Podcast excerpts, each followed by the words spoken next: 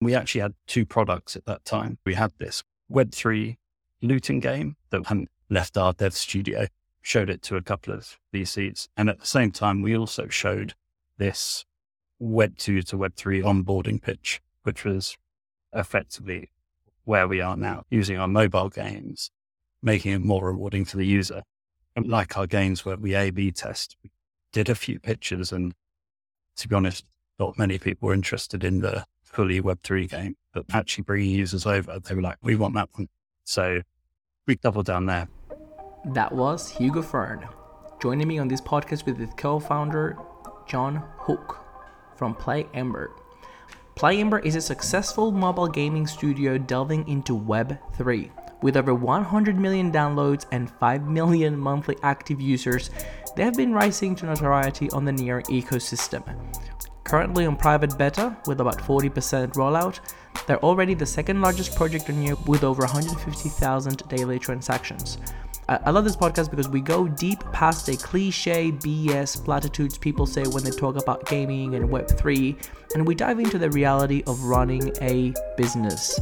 Things that really stood out to me operational excellence. We get a deep understanding of how Jon and Hugo engage in product thinking and running a data driven organization.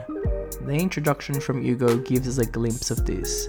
This rapidly leads into game classification, from casual, hyper casual, AAA gaming, lessons from successful game design, gamification, and more. We also touch on their vision and plans to grow the Near ecosystem. I didn't know going into this podcast that there is some tension and animosity between some of the key players in the Near ecosystem and Play Ember.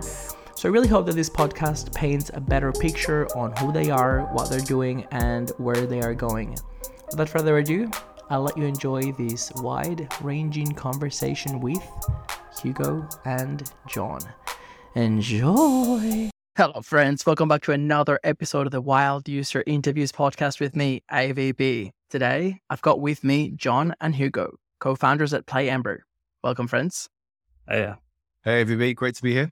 I am so happy to finally have you both.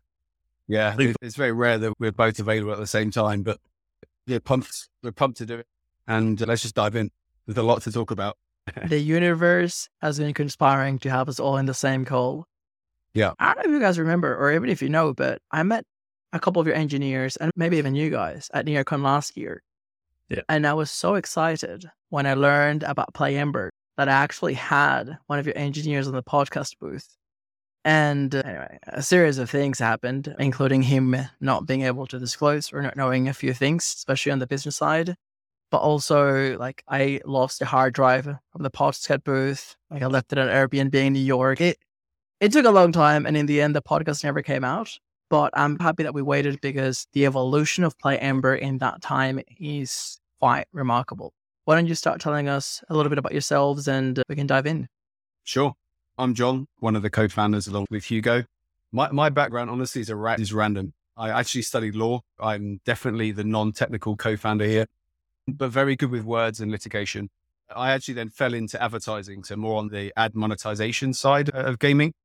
My first startup was when there was not a lot in mobile, bar like SMS or Crazy Frog, like ringtones built one of the earliest mobile ad networks that we then sold to a US software company listed on the NASDAQ that wanted a monetization layer for all their enterprise applications. And they did stuff from WWE to like US airports was fascinating. Then ran AdColony in Europe, one of the biggest video SDKs for gaming.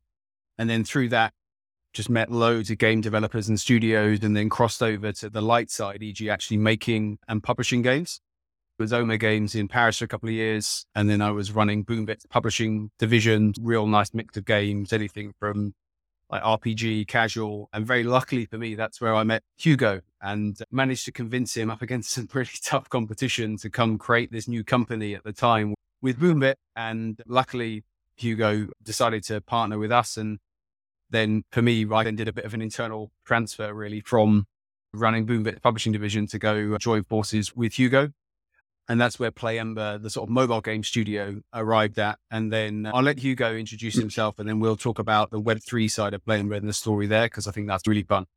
Yeah. Hi guys, thanks for having us on. I'm Hugo, co-founder of Play Ember as well. but certainly more on the game dev side and game design side over the past, I don't know, I always say three, four years, but looking back, it's 10 years. Been running, being uh, a game studio lead at kind of casual mobile game studios. So started one off brick wall Marketing and our, our first game was actually done with my cousin. You were like, um, yeah, let's give it a go. And it was all about just cutting stuff perfectly in half. That's all it was. So like random shapes and you just cut and it was called 50 50. And before that, we were doing websites. But this game really kicked off. We were like, oh, okay, we can do something here. Is this a classic venture where your cousin was like 12 years old? no, we were a bit older. We were probably too old to, to be, yeah, giving it a go. Right. But we're like, oh, no, we're going to do it anyway. That was just after university. So maybe like 21. But that seemed to go really well.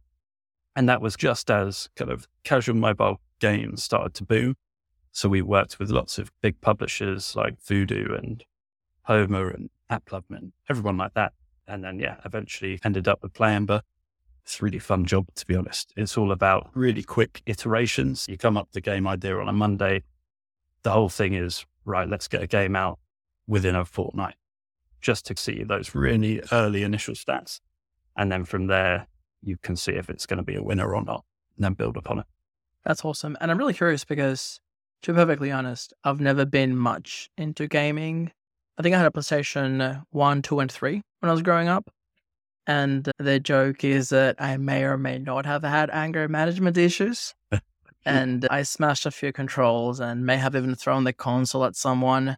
That didn't last long. Definitely 14, 15 was the end of my gaming saga.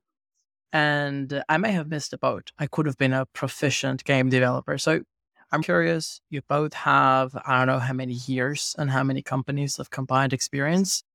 What was your like personal background before going into gaming? So did you play games growing up? Are there any profiles or characteristics that make you more suitable or better at designing games? I think my one's a bit of a weird background for game design. I, I did marketing business studies at university and then I fell into it. I was part of my job was going out and getting website developers for clients. And one day I was like, oh, I reckon I could do this. I was like, I'm chucking it in and I'm going to learn it. And eventually did, but it was a lot tougher than I thought it was going to be. Yeah, that, that's how I started. And I think a real, weirdly, a benefit that we found because our target audience aren't inverted commas like proper gamers. They are more like Gen Z. These are the kind of games you'd play on the metro or the bus. Or. So actually, me not really being a massive gamer, I think helps because of the kind of the usual thing game designers or game developers do is make stuff too complicated or complex that I know concentrates it down to a bit more of a niche, whereas ours are like very mass market. Yeah, I think weirdly not being hugely into games is a benefit for where we are in the market. Yeah, I was, I was definitely not a hardcore gamer, like auto battle RPG games, but I grew up playing like N64, like grew up on anything Mario. Loved like Command and Conquer was like one of the earliest like strategy PC games that I loved. But yeah, same with Hugo. I think my path in after I figured out I didn't want to be a lawyer, although I love suits. Now watching suits, I was like, oh, I could have suits made like being a lawyer fun. But I think I fell into advertising. That's what I loved more is just understanding how people think. And I think Hugo's point is really key. Like our audience are like mass market consumers, really. They're definitely not like hardcore gamers. If you think about like Web3 games, that's not our audience. And to engage with them, it's just understanding how they think and really where they spend time is pop culture. Like it's music, it's entertainment, it's fashion, it's sports. So for me early on, more on the advertising side, working for amazing brands like like Sony, like Dell, like Visit Britain, like Tourist Board, did a lot of stuff actually with the Australian Tourist Board, with like Aldi, like Volkswagen Group. The key thing there is all about understanding how people think. You're trying to sell them a product or service and come up with amazing content and create some sort of emotional connection. And the starting point is not your product, it's them. For the games that we make now, that was a really good grounding because often a lot of the content in our games is linked to something happening in the world. So when Squid Games blew up on Netflix, there were like 20 games in the top 100 on Google Play, all about Squid Games. That's a perfect example. Or now TikTok, if something's gone viral on TikTok, you've probably got a chance of finding games with that mechanic about what's happening on TikTok, the crate stacking trend, for example, or like the ice bucket challenge. These things find themselves into games because the way that showing your age there. Yeah, they just around five years ago. Yeah, they just pop culture. Well, that's why we've got our content in because they live and breathe TikTok. I, Yeah, true. I dive into TikTok and I don't even know what I'm looking at half the time. I embarrassed myself over the weekend because I told a friend, uh, without really knowing what I was saying, but I was going to do some research. At least I prefaced it correctly. I didn't know I was do some research in the future around NPC streamers, and I thought that what that referred to was cloning my own voice and having a digital version of myself so I can create more content more quickly.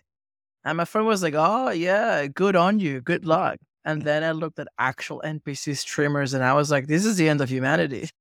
Yeah, crazy. This is not good. I reckon I'd be good at it because you got to be slightly psychotic to do it, but it's not my number one aim in life now. That's really interesting because I had heard the term before casual gamers. I'm wondering, like, if you could expand a little bit more on that distinction between, I guess, a full feature game, I don't know, like a Diablo or something like mm-hmm. that, and more like the casual gamers. I know that you've already touched a little bit on it around the setting where they play in the bus. Yeah, sure thing. Yeah, I think, think we get in our own little bubble a bit, say these things. We're like, oh, actually, yeah, no, one knows. So it, usually they refer to actually the game genre. So there's hyper casual, which is right at one end of the spectrum. And then if you took the other end of the spectrum, it would be like a League of Legends, Call of Duty, FIFA, kind of these AAA games. And then casual is like a step up from hyper casual. And they're usually mobile games a really good casual game would be Candy Crush. And the hyper casual games are more kind of those well, ones where you can jump on trends quickly, make a game quickly, but usually the lifetime of that game is quite short. So if you looked at our download graph for a hyper casual game, there'd be a big spike where we get lots of downloads and it goes into the top charts, but then slowly it starts to tail off. Whereas a casual game is a bit more sustained and it can scale a lot, but it costs more money to get a download, but people stick around for longer. So that's usually a more sustainable approach. I think the key link to Web3 is generally hyper casual games. People don't put money in. They're funded by ads and they're very happy watching ads. And again, you're in this bubble where people think, oh, I hate ads. You're talking about billions of dollars delivered to the gaming ecosystem through ads that people are totally fine watching because that's how it works. Like kindergarten, it's I'm not going to go and even spend a dollar on a game. I, I that right got it. Versus when you go to casual games, you have a higher percentage of people that put money in through in-app purchases because they've gone from kindergarten to high school and they're like, hey, I really like this game. I'm now happy to put money into this game and still watch ads, but I might even pay money to remove ads. So I think that's another reason why casual games are really interesting because it's more of the sort of behavior of putting money in. And then when you go up to that, when you look at most Web3 games, that's why at the moment the sort of general feeling is that's a good fit because that audience are very used to putting lots of money into games, buying skins and weapons. That's why though early on when you see some of the leaders in Web3 gaming, it's that core behavior, player behavior that actually fits well with Web3 before you get into down the rabbit hole of ownership and NFTs and trading is the basic concept that they already are used to paying for stuff in a game versus some of our players at top of funnel that, that their contribution to what we do is through obviously playing the game and they're very happy being monetized. There are some words here that are like betraying, or they're playing games in my mind, no pun intended. Because I would assume that a casual game is easier to make. If you give me a framework, I can probably come up with a casual game. But PlayEmber has 100 million downloads and 5 million daily active users. So what do you guys know that others don't or what do you think makes that difference around the success that PlayEmber has been able to amass up until now and i guess how are you applying those lessons to web3 I think what people, if you've not worked at in gaming, if anyone could do it, everyone would be doing it. That classic case of NFT trading. If it was that easy to make millions, we'd all do it. So th- there is a lot of data and hard work and failure that goes into making a game. Just be honest, you, we fail way more than we succeed. And from a business perspective, it's about doing as much as we can to de risk that upfront cost because making games is really expensive. So, just to give you an idea, developing a casual game like Candy Crush versus the games that we make would take you at least an extra year and probably 10 to 20x the capital cost with no guarantee of return. For argument's sake, we're talking about twenty, thirty thousand dollars for a hyper casual game versus I don't know, half a million dollars plus just to develop a game with no chances of success here. So the way that we do it is you don't actually make a game to start with. You make like a piece of ad creative that's got a sort of an idea for a game in it, maybe a character, maybe some environments, and a very light bit of game mechanic. And we'll put that on ad networks, on Facebook, on TikTok. And we're looking to see if people like it. So what do I mean by people like it? Of course, if people view it, but if, the, if they click on it, that's really interesting. And then we have some internal calculations that turn that click through rate into a proxy for an acquisition cost. And we have some very clear frameworks for what's good and what's not good. But let's say it's good. The next step would be very quickly to create maybe, let's say 10 levels and a really basic version of a game that's in the app store. And then we run that same test again and we look at marketability of the game. But we're also now looking at, okay, even though it's say it's 10, 15 levels, how long uh, are, do, do they just eat up those 10, 15 levels really quickly? And that's usually a good sign that we've got people playing. And then we may even put a rewarded video in there because we also want to see, okay, will they watch this game? And is it good enough that they will even watch some ads to keep playing? So then it becomes about the balance of two numbers for us. Classic marketing, cost of acquisition versus the AVB. What's the cost of acquiring AVB versus what is the LTV, the long term value or another acronym, average revenue per daily active user, ARPDAU. What is the ARPDAU of AVB? So those are the two levers that we are always looking at. If the game is terrible, we kill it. Why spend more capital cost and development time? We just kill it. We obviously take some learnings from it if we can, and we move on to the next one. So behind the scenes is this constant engine. And over time, you're building up data signals and learnings about what's working and what's not working, both at a trend level, but also a game mechanic level. Because in casual games, you've got eight, nine different categories of casual games, a skill in their own right. And even if you take Hugo's example of Candy Crush, so match three, match three as a mechanic is constantly evolving. So you need to be an expert at match three. That's how we try and give ourselves the best chance of success. I think that's what people underestimate about gaming. It is very data led it is very it's very frustrating because you do you do fail more than you win. Otherwise, we'd be publishing every single game. That's a little bit on the sort of business model and how it works. I can start to see where some of the tension, some of the rift would come between uh, something like a Play Ember and uh, an indie gamer. Or let me pose it as a question: Are games art or can it be commoditized? Can it be both? And is Play Ember more on the commodity side? Have you yeah. ever been attacked by people who see their games as their art and maybe they get married to oh. them and they don't realize that nobody wants to play that shit? Yeah, I, I think I think they can be both. Yeah, more from like the game design side. Sometimes it's a little bit crushing where I know you make a level look really nice, or like you make the UI look like spot on, and you're like, oh, that is such an improvement. But then, as Jon said, like you need to go back to the data. You do like A B testing. So it is this nice, beautiful, like looking game with like really nice renders and shadowing and everything versus the bit basic one.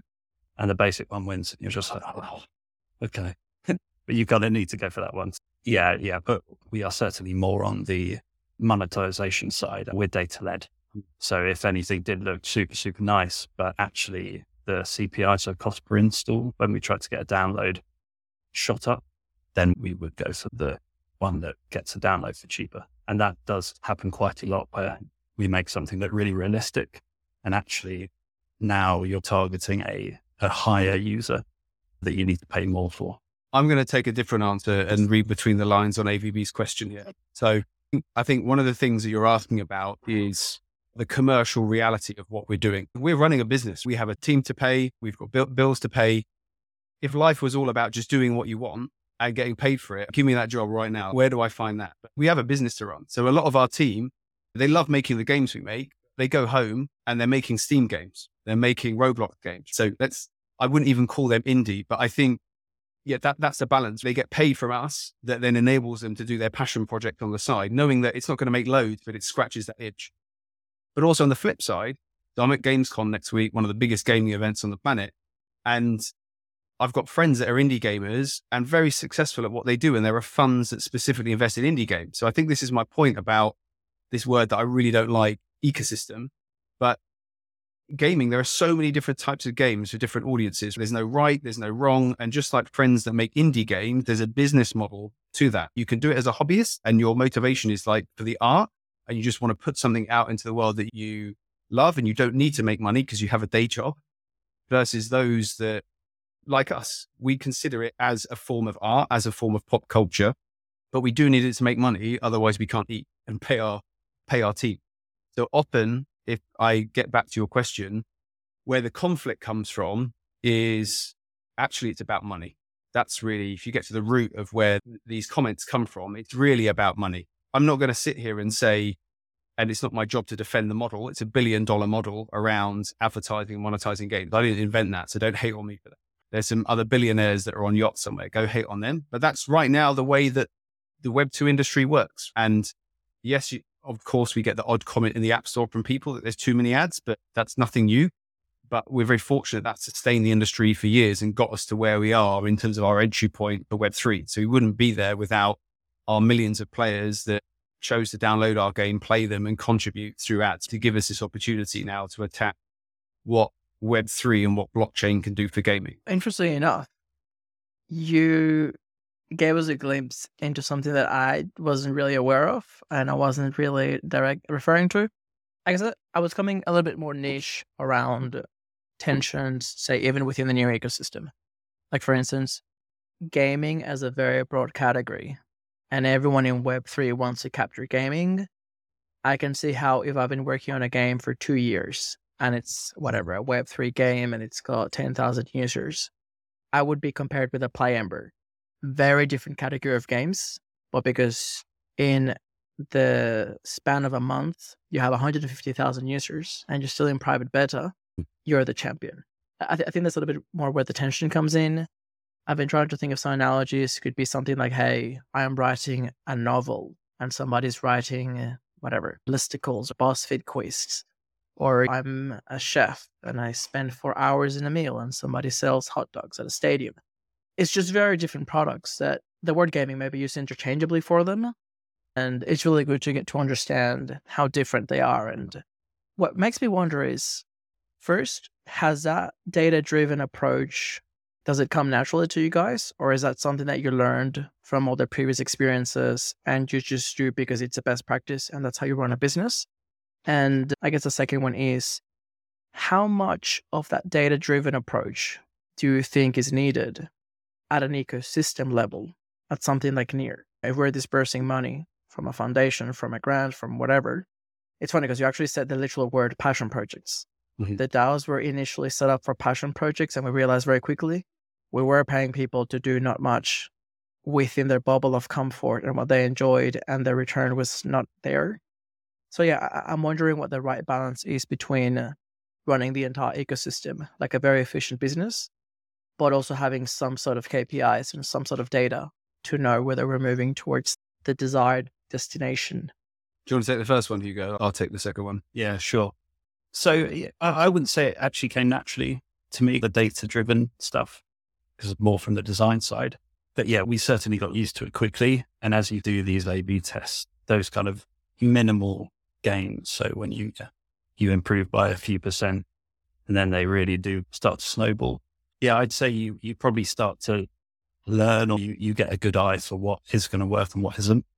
But yeah, that, I think you were spot on earlier as well. AVB just about okay, it's all gaming, but they are they're hugely different. We're more mass market Gen Z, and our cost or our revenue per user will be a hell of a lot lower than these kind of 10,000 really AAA Web3 games where, okay, the LTV for one single player is going to be way, way higher.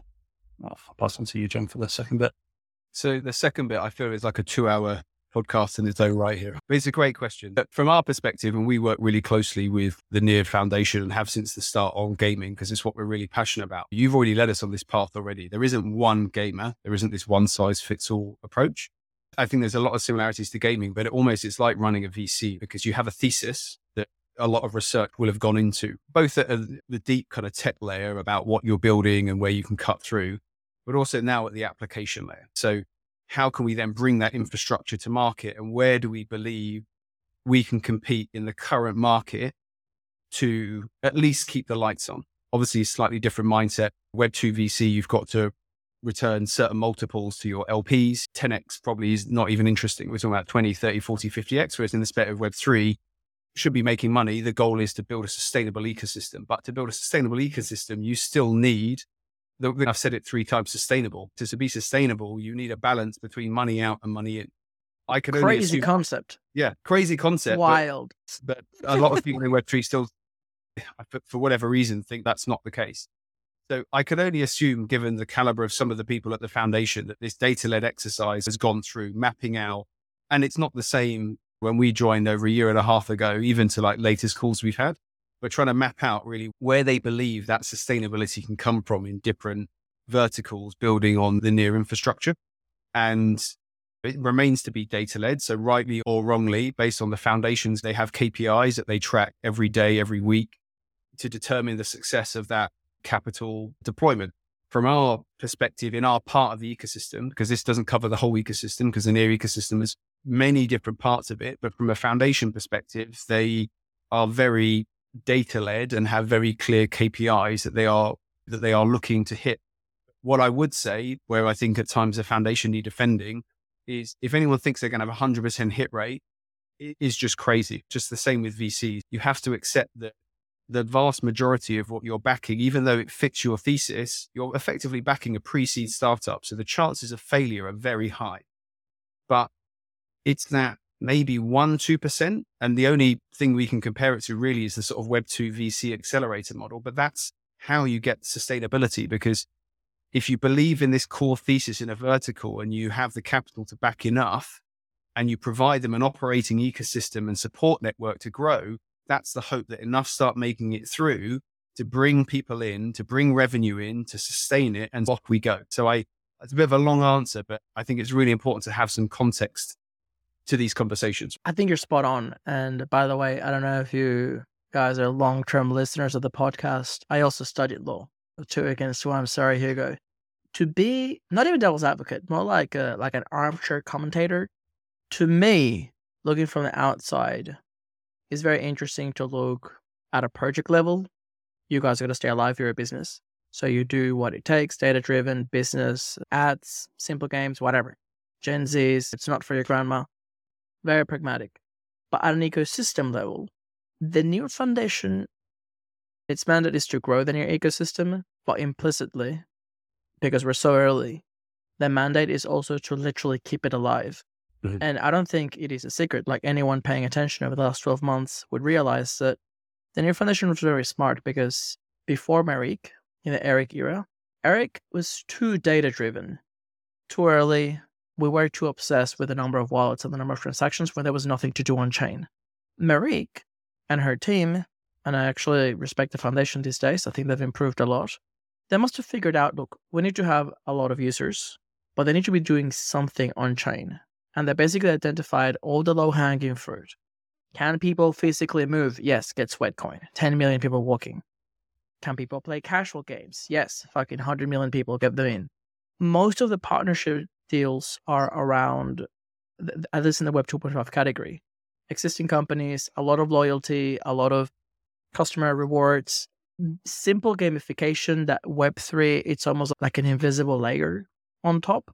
And uh, I think that the expectation, or maybe where there may be a gap with the rest of the ecosystem, let's call them basement hackers, is in your foundation at some point, or as an ecosystem, are we going to shift the gears towards supporting new products being built, like something from scratch? It's fantastic. You guys are contributing whatever hundreds of thousands of transactions, and we've got a lot of users. But what comes next? Th- th- does that timeline make sense to you guys? Yeah, yeah. It, I mean, again, it's totally fair, and that's the thing. It's it, this is where gaming is like Web three. There isn't this one Web three user. There are some people that have been in Web three as long as Illia since the dawn of Bitcoin, and their, what their expectation is of Web3 and the projects they're looking for are definitely not Play Ember. So just like gaming, people that play RPG games that have been gaming all their life are not going to play our games. But our job in the gaming ecosystem is to keep bringing in new gamers and teach them about this idea of putting money in. So when we saw Web3, And we saw everyone talking about, oh, we're going to onboard a billion, forget gamers, a billion consumers. Me and Hugo were like, where's that coming from? We don't see anything that us as, let's call us crypto newbies, where's our entry point? We have this slide on our investor deck that talked about that journey because a lot of investors are Web3 degens. And the word degen is misleading, but you get my point. They've been in it a long time and you get in your degen bubble. And that's great. But if you really want to grow this ecosystem, you have to accept the entry point into crypto is not going to be the same experience you had because again, like we we sometimes internally on our games call it like your NAN test. It's not like we're trying to onboard NANs into Web3, but there's got to be that that entry point coming back to what we started that people can understand and they don't find scary or intimidating. So I think that's where a lot of the conflict comes from. And Hugo and I felt this when we were raising money, even now in the ecosystem that we're just not Web3 enough. But what you're going to start seeing for us from us will look a bit more like Web3, but it's our job to take people from a crypto newbie to like, we call them crypto curious. That's our job. And then when we get them to crypto curious, we would love people to hand them off to to go do all this degen stuff. Right now, we you when you play one of our games, we ask you to create an account. We don't call it a wallet because we did a lot of testing. If you call it a wallet, people think you're trying to scam them. So that was a that doesn't work. So creatively, we tested because we want to onboard as many people as possible. So if we use words like token or wallet, big no no. People just, you see the numbers, it goes like this. So we have the near wallet behind the scenes. The other thing we're doing that actually for us is very Web3 in gaming, but isn't Web3 enough for everyone else, is actually other use cases of blockchain technology beyond trading. So actually using blockchain to verify and validate all of the activities in a game. That's actually a really interesting use case of blockchain technology. Okay. It might not be trading, but for us, it's a genuine use case of blockchain tech. But what's coming next is because we're building a company, we can't do all this shit at once, despite everyone wants it. We have to take a slow approach to make sure we're still in business and we can then, our goal is to hit the seed round. And to hit the seed round, we have KPIs that we need to hit. But we will start introducing our version of NFTs and digital collectibles, or more sort of Web3. But it's more about for our players understanding the value and need for these things rather than just shoving Web3 in because that doesn't work. So it's, I don't know if it's Web 2.5. I don't like all these words, but we're just trying to design a game system that makes sense to our players, that makes it more fun than the existing games that they play.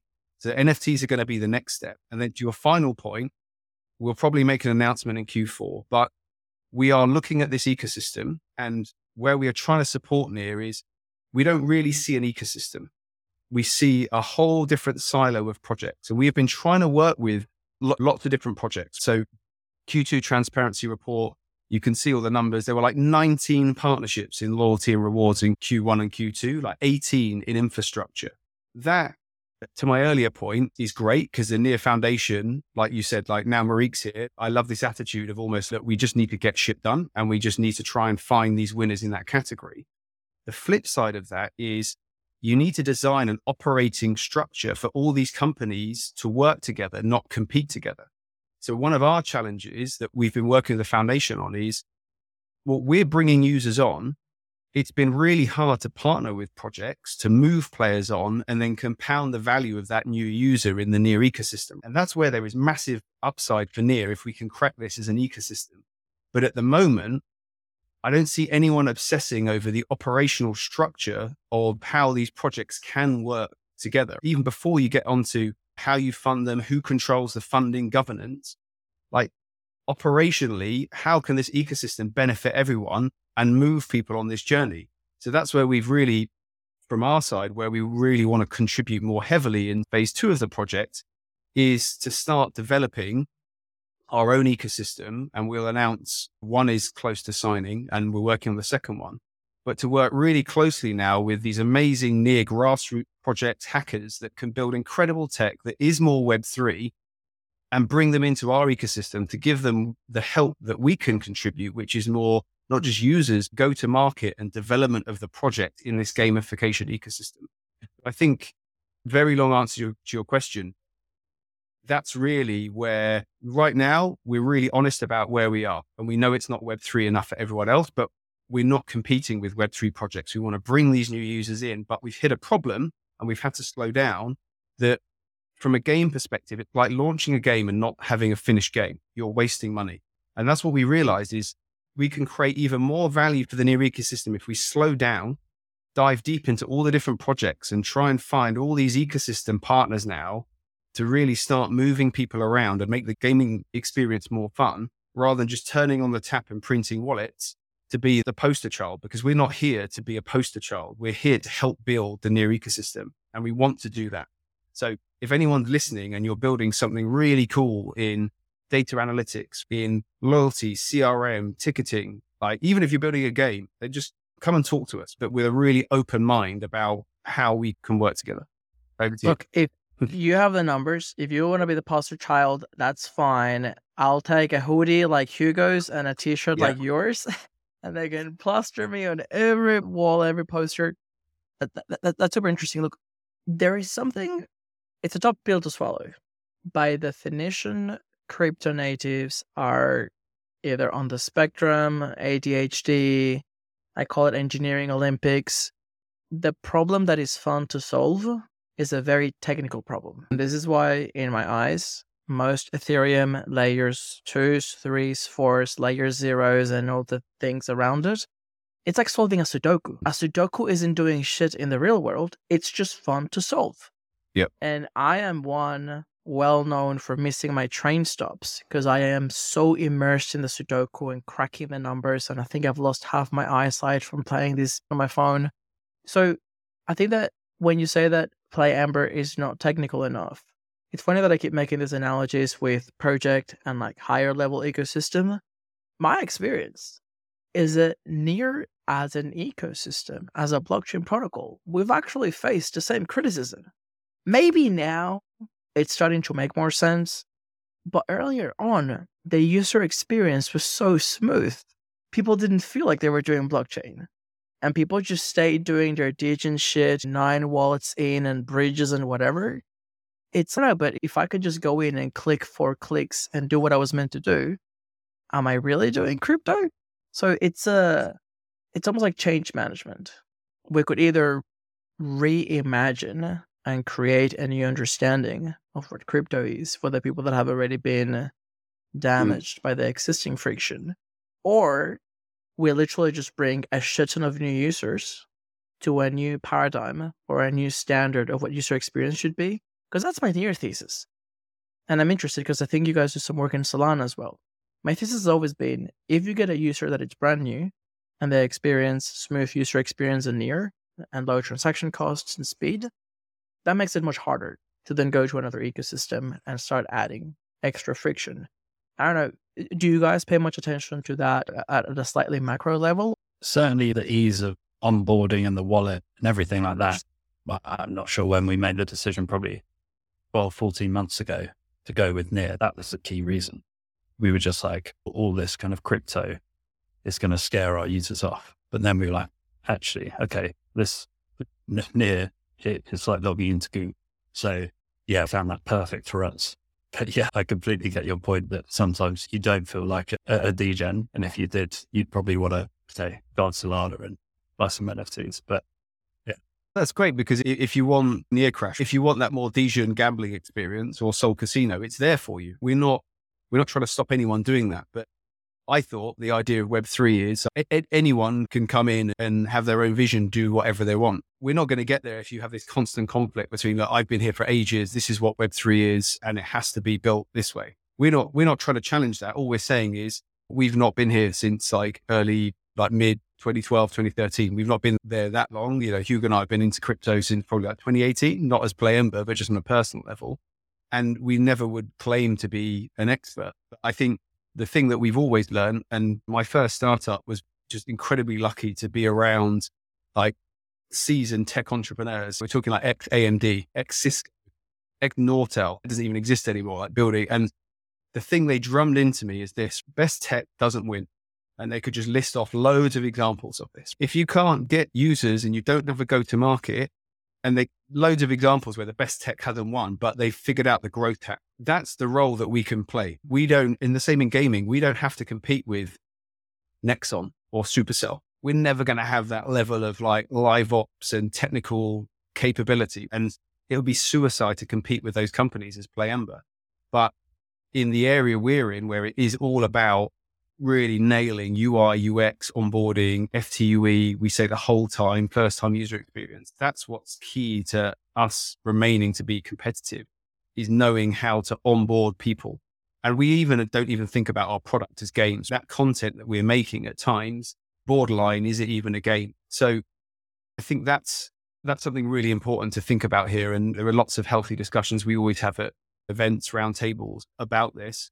But at times, that thing I find a bit sad about Web3 is that some of the people that have been here a long time, if you don't fit their mold, you're very much made to feel like not one of them. And for me, that's a problem because I thought one of the key tenets of Web3 and decentralization is about participation from anyone, anywhere, regardless of how long you've been in crypto, where you come from, whether you're doxed or not doxed. Everyone should be freely able to contribute. And I think it's really important that doesn't really get lost because that's what that's one of my annoyances when I hear this word ecosystem. And I would like to believe that's one of the core tenets of building a sustainable ecosystem, taking the money away is just respect for human beings. But unfortunately, as soon as you put money into the situation, I think that's then where these some of these tensions start to, to come from. Maybe. Although usually the ecosystem is decentralized enough where, to be honest, if you guys kill it, I'm a bag holder. There's a way where we can all win, perhaps to different extents. I think it's ego. Up until very recently, I'd say up until like right now, in most ecosystems, you become an OG and you rise in the importance ladder by what you stand for, by your vision, by your values. You're always building towards something. And if Near says, hey, fuck it, you don't have to worry about decentralized sequencers and whatnot, they give you all the tools and they say, now the onus is on you to create a product. You're back to square zero. You're literally no one. It's like migrating to a new country after you've got a PhD in something in a whatever Russian, and then you're migrating to a Spanish speaking country that no one cares where you come from. That's attention. There are hmm. OGs that are having a hard time reconciling the fact that they were there since day one. They've been net promoters, they've been whatever contributing to GitHubs, and there are people, not to say YouTube in general, and there should be more people that are completely foreign to the ecosystem at that die-hard level, like my mom was Satoshi kind of thing. And they're going to come in, they're going to build great products. They're not going to show up to the crypto raves. They're not going to be hanging out on, on, on the Telegram saying GM, whatever. But they're going to be big drivers for growth. And I guess we're going to have a new category of people that we look up to. It's more operational, is that the corporatization of Web3? I don't know. Corporate sounds dirty. It's got a bad tone to it. But clearly, we need to have more frameworks that are repeatable and consistent. Yeah, I, I never thought about the tension before, by the way. So thanks for helping me tease it out. But what you're describing is that we agree. That's the thing. It comes back to this word ecosystem. There needs to be a place, an entry point for everyone. And you know, it, it you know, got like got Horizon and the accelerator. Now got obviously the discussions around NDC. You've got the foundation. You've got projects like Aurora and Mintbase with their own ecosystems. So you've got many different sort of homes or avenues that people can contribute to and feel at home to. But this is where it gets like Web two. You stick to where you feel most comfortable. So the the foundation have been like huge supporters of us, but I think it would be wrong to say that that they're basically hand holding us and directing us. But we are, there's some of the stuff I'm saying, we're very open with them. We're trying to figure out. But we've tried to join some other channels and say GM, and we just get shouted down. So we don't join, we don't go in those channels anymore because they're like, oh, it's like doing an escape room and open the door. Oh, that's not our room. Okay.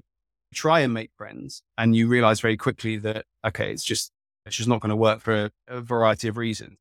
I understand that. And it's a bit disappointing because again, it's not about right or wrong. So that's why we're trying to now build our own ecosystem because we found some very technical people in this ecosystem that this isn't about them. They want to continue contributing to the ecosystem and their frustration is more the sort of go to market lack of users coming in and someone that then to my earlier point knows how to operationalize within their business. So luckily there are some really incredible builders where I don't think it is about them at all. I think it is about near and they want to grow near and are yeah trying to enter conversations with us and hopefully everyone else within within near. But I understand your point about ego because I mean I think that's just a human nature thing. There's actually three categories because when I think about the top builders, Metapol, Keypom, none of those founders are in chats every day saying GM. I don't think anybody would question their knowledge or their commitment to Near, but there needs to be you obviously need the space and the time to do real work. Yeah, I started that line of thinking around identity. I often look at the indie hackers movement. I love it. Been listening to the podcast for years. I joined the platform ages ago, Product Hunt. There is a very different identity of the person that calls themselves an indie hacker. It's a very small business. They're very self mastery, constant improvement, very collaborative. It's a tribe that attracts like minded people. And once you're there, even if half these people are literally starving to death, it's it's something that you want to be there. Maybe you can think of the Bay Area. You're literally walking in shit, avoiding needles falling from the sky. But there's something that draws people there. There's a very strong sense of identity and a very particular type of founders that go there. I've heard that Paris with AI, like there's many different cities. Are you guys based in London? Yeah. Nice. So I- I'm sure that you can see that, you know, how a an ecosystem in this, I guess, physical, the people that surround you sense make a difference. And I'm gonna keep saying it until we manifest it into reality. To me, Near is a builder's blockchain, but I come at it from the sense that hey, we've got the technology. We're just going to get people in to build with it. I'm not hmm. entirely sure if that is the identity that we're projecting now. So I'm really curious both how you perceive it, or I guess now that you've given us the alpha, thank you. How do you think about that sense of identity, or for the ecosystem that you want to build, what would be some of those core tenants? Who would be a great fit and they'd be welcomed to great value, and who may be better off doing things in the GM groups that were not as friendly to you guys? Sorry to hear that. Is your question more about like marketing, messaging wise, what we think Near should be saying more of to attract like these mass onboarding builders? What was the Yeah, I guess that implied in my question would be that we don't really have a sense of identity. got it? And okay. that is probably one of the reasons why it makes sense for you guys to create your own ecosystem and have some initiatives that you have more control of, or you can shape in certain ways that may be more aligned with the way that PlayEmber does things, which may not Yeah. be the same for everyone.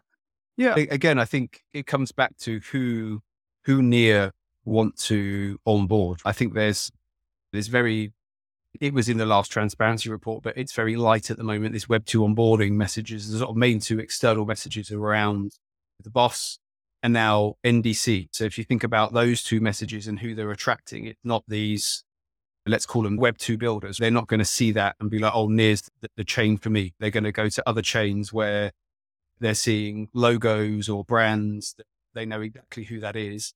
If I'm the CFO of a Fortune 500 company, it's about risk management. I'm looking at two decks. This one's got lots of companies that I know are on there. I can sell that to my board and to sh- shareholders in terms of risk before you get into big discussions about whose tech is better.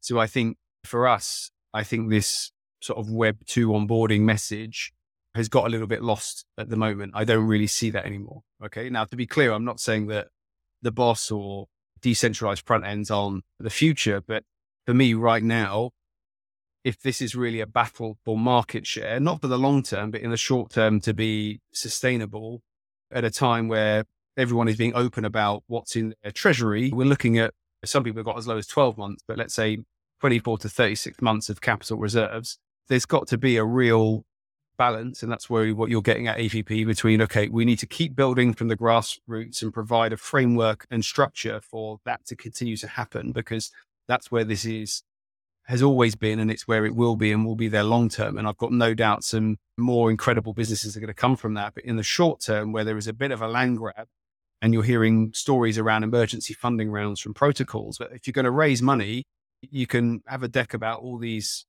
potential use cases all you want. But if you're a VC right now in this climate, you're only going to back people where they've actually proven that they can execute on board projects and move them through that like capital ecosystem. For us, this isn't about Web 2 versus Web 3. I think this is more about survival and preservation of, um, of the ecosystem. And if you're asking me how we do that, we need to go back to, okay, you know, really right now, what is our main goal and what is our immediate focus and what is the marketing message that's going to be mapped to bringing on and convincing those projects to to pick near because I think we all agree that the tech is really great. So let's rule out that there's a tech problem here. I think it's more of a yeah a marketing go to market challenge that we're struggling with because I think that's early on we we understand it now, but when when we saw the boss, we were like, what on earth is that? So, if but, but if we're saying that again, I'm not now we understand it, and as I've already said, we're not saying that's not the future, but in the next six, 12 months, you're telling me that like McDonald's are going to look at the boss and be like, "Oh my god, that's amazing! I want to work with Near." That that's not going to happen. They're with Polygon. You could argue, okay, they're just there because of money, or you could argue Polygon's strategy early on was, we know how best tech maybe doesn't win. I'm not I'm not here to evaluate Polygon's tech. I'm here to evaluate their commercial strategy. And what I see is being very aggressive on going to market and getting lots of brands that then have that network effect that make it easier to onboard projects. Their challenge now is to convert that into active millions of users generating loads of revenue and transactions on their protocol. It's a different business model to where Near have gone. Just keep building amazing tech and then let's find a strategy where we're reacting to what Polygon and others are doing and being very aggressive on getting all these brands in. And let's now try and find the sort of green shoots where we can win and get that usage in. I, I think it's a huge challenge. And again, keep coming back to this word ecosystem. I think that's why all these mixed messages are coming about because you've got different messages talking to these kind of different pocket, but I don't know what the unified message is. Near is near is what versus the three pillars underneath that: Web two onboarding, Boss, NDC. But what is the main pillar? i am a bit lost on what that is now. I don't know if I think that's the thing. If I was wearing a t-shirt, near is I don't know yeah. feature where yeah. people can own their assets, something, and power of governance. Yeah, but you're right. Look, Illia asked that actually at the Eighth Chamber House, and nobody could say. I was the only one that knew, which is weird. I felt weird being the only what one. I was like, oh, what was your answer? Oh, that's literally the, the near mission. A right. future where uh, users are in control of their assets, their data, and the power of governance. I think it's the line. Which of those things do you feel is unique to Near? Because the first Near bit has a, Web three, the governance piece, maybe. Near has a problem. You know when you can see the future, but if you say it, you change the future. Sounds like a self fulfilling prophecy, but backwards. You, sound like some correct man. You sound like you got a superhero. I, there's some crazy shit going on in Australia. I'm not going to confirm or deny, but you got to come here to understand. Okay, we had too many okay. vaccines. There are things that I keep seeing dropped between the lines that give me a level of understanding where I'm like, oh shit, these guys are actually really fucking smart, but they're not saying it. You want to know what it is? Yeah. yeah. through the alpha leaks from Aurora last week, through a question that they asked Shevchenko, he mentioned remote accounts. Remote accounts will enable anyone to engage with applications through the boss through Near. So basically, Near would be like a universal UX layer that you can access any application on any blockchain you could access Ethereum, like the, the transaction executes on Near and then triggers Ethereum. Okay. When you have that, though, the interesting thing is now you have one aggregator where you're collecting basically all of the data. Like when you look at users' reputation, when you look at advertising, when you look at it's very smart where I think Illia is taking it. I mean, considering his background from Google TensorFlow and just like a shit ton of data, and being able to aggregate data and users being able to control how they share it and etc. So that's one. And the other one was an interview that was done, uh, Kendall from Proximity in some obscure Substack uh, near week it in the newsletter. But he said that, sure, Boss right now it's front ends, but they've already started doing like data storage, for Ethereum layer twos, and basically, if you offload that from Ethereum mainnet to Near, it's like a 40% cheaper. And then towards the end, when they ask him about the roadmap and like the vision for the future, he mentions data availability for Ethereum and Cosmos. And that's when I was like, the fuck is he talking about? Why have I never heard anyone talk about like data storage from layer two's Ethereums over to Near? So I think that the boss messaging was lukewarm and very hard to process because it's like a third of the package or it's a step towards a vision that they've never really illustrated. Why haven't they done it? Honestly, because if I was a layer two, I would tell everyone on layer two get fucked.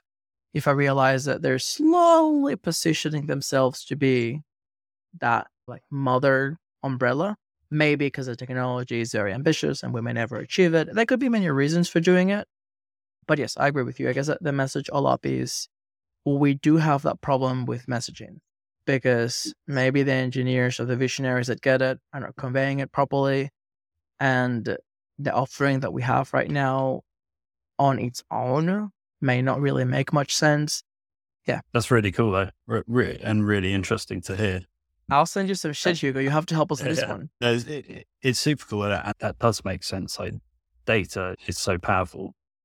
But also, yeah, it, it's so hard to sell anything without a use case. And I think that's probably where the job of selling boss is so tough because it, it's a bit abstract. It's, but yeah, with, with those kind of bits tagged on, yeah, that's exciting. But yeah, it, it comes back to who we're talking to here because, like you said, you found it on some Substack. So I'll give you an analogy. So early on, I worked in tech marketing, and there was a company called Brocade you've probably never heard of. And one of Brocade's biggest challenges was their tech was amazing, but no one knew who they were. And what they didn't realize is that probably Brocade's tech was in most data centers of all the Fortune 500 companies in the world. And that was it. You don't need to talk about the tech. You don't need to talk about all these use cases. It's that classic marketing of company X uses Y. And, and that was it. It was that simple to solve initially some of the sort of like inbound lead gen for the sales team because all of a sudden you put this ad campaign out here because people are, holy shit, I didn't realize this bank was running on their infrastructure. I had no idea. So I think that, that, that for me is also part of the challenge at the moment when there's all these new sort of products and ideas and amazing tech stuff as a non-technical person on this call being spun off. That's how my brain is thinking. Okay, great how do I translate this to the potential customers I want to take it to and who are they? So I think this comes back to, again, we all agree that we're trying to solve some pretty massive problems here. But right now, let's say the next 12, 18 months to keep the lights on, what are those use cases? Who are those customers? And how do we get them on board to then enable this to all keep happening for the engineers to keep hacking? So I think that's one of the, and again, the good thing is this isn't a near problem. You speak to any L1, L2, maybe not L1, but L2s, this is the classic challenge they've all got and they flip flop around their messaging the whole time. So I think that's also a positive thing that this is not unique to Near. You see this from a lot of the ecosystem. They just don't know who they are. And every quarter you check in with them and they're like, oh, they've changed, which tells me that there is this huge identity crisis in Web3 at the moment. 100%. Ethereum's biggest advantage is that they've got very little block space. Analogy that I sometimes give, it's like, hey, you've got a cinema for 12 people or you've got a stadium for 100,000 people. Selling out is not the same in the small mm. one than the big one. And that's the problem that we have in the modern blockchain ones. That now there's like way more capacity than things to do. But just really briefly, because I do have some specific questions about some of your games that may help us put some more context. Twofold. First one is in the next three to six to 12 months, I know that you're in private beta release now how do you expect that rollout to go ahead? And maybe a couple of scenarios conservative, optimistic. Like, how many conversions, users, transactions do you think could have? And uh, second question, so you can start thinking about it, would be if we were to do a similar analysis, super speculative, I know, but from all these Web 2.5 partnerships that the foundation has signed, do we think that once they hit mainnet, and if they have a reasonable level of success, like where could we be in 12 months' time? Because I don't want to preempt the question, but I've always thought that if we could shake away the perception of Near being a ghost chain, we just need a couple more wins to enter like a new phase of potentially developers looking at it more differently. So yeah, I'm curious to see where you see that. How feasible would be to enter into that stride? Cool. Yeah, on the rollout for our games. So we're up to about a 40% rollout at the moment. So what we are going to do, we're not going to press a green button and go for it. But now we've got, we've got enough data in that we can really look at this and then really work on our churns and our funnels to make sure that these Web2 users actually stick around for longer and they become Web3 users. And then along with that's when the NFTs come in. And in time, because we did a token round, the token so yeah, don't want to shoot our shot and go all out and then not have any kind of leverage to work work on the Web3 part. So 40% at the moment will probably stay similar for a couple of months as we look through all the data. And then version two of the SDK will come out and rewards app along with more games and NFTs as well. And I think that the continued growth is going to come from obviously games that we continue to make or co-dev with partners. Two, as we broaden beyond gaming, like IPs as well. So partnering with core entertainment companies, sports brands, as you start to see this evolution of hopefully you get a sense on this call we're way more than just a gaming project as you start to see these other things that we're going to start doing that we're because really we're talking about gamification that we're very good at and we can apply that to different verticals. So i think that's going to be key.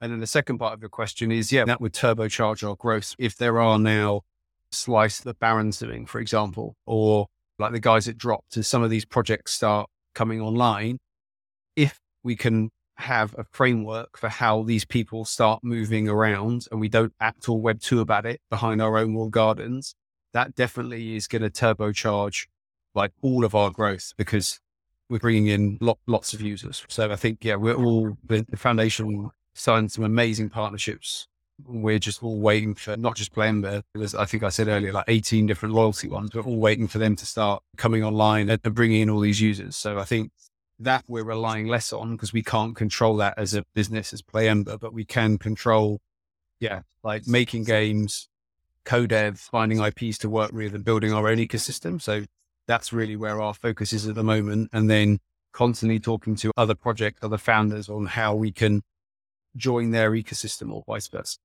Actually, I love that because I remember when Sweatcoin came out, that was something that the community members, the GM tribe, my friends, but everyone was asking the same thing. And they were like, oh, great, we got 10 million users. And do we benefit much from this? I think that would be the, what's it called? The golden solution Good to find goose. a way to, huh? Golden goose? Is that what I'd say? Or have I made that up? Golden is definitely good. I, there's an adjective there that we're missing, but uh. yeah, the Holy Grail. I don't know what the fuck I was trying to say before, but has there been any early brainstorming on how that might look? Because as you were mentioning, I was thinking of potentially adding like a subtle layer of Near Social at the back. Like maybe if users could have a profile within the app that is actually that shared database. And ideally, as the profile gets richer over time, we can have more targeted offers to them or something along those lines. Without giving too much away with our NFTs, it will be more of a, yeah, you're social and that's when your current kind of wallets can be linked and that's where it will connect all a bit more. But yeah, yeah, I think that's the stuff that we're really up for. There's so many use cases of blockchain technology and what we're doing. So here on the data analytics side, it's about fusing together what's happening on chain with what we're seeing from a Web 2 context.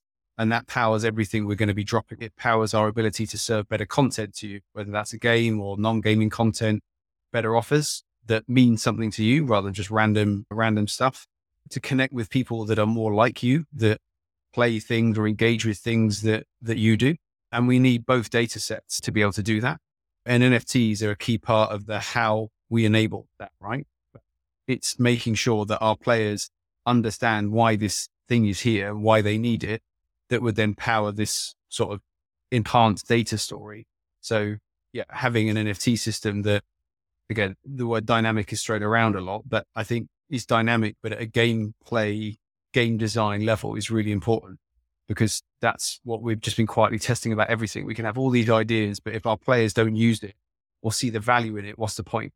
And it's just a waste of resource. So there's a lot of that going on behind the scenes that people don't see, but it's the failing 99% of the time that is getting us this sort of these 1% gains. So we definitely haven't like cracked it by any means. And we have to, that's probably the hardest thing about this journey versus pure web 2 is the space is shifting so quickly that we're having to respond to so if you think about our audience the stuff that they may be reading on the news on a regular basis might be changing their opinions of some of the things that last week were working this week don't work because they've just seen something on cnn or reddit or something like that. Okay uh, nfts good this week or are they bad? I don't know. A token's good this week? Crypto good this week?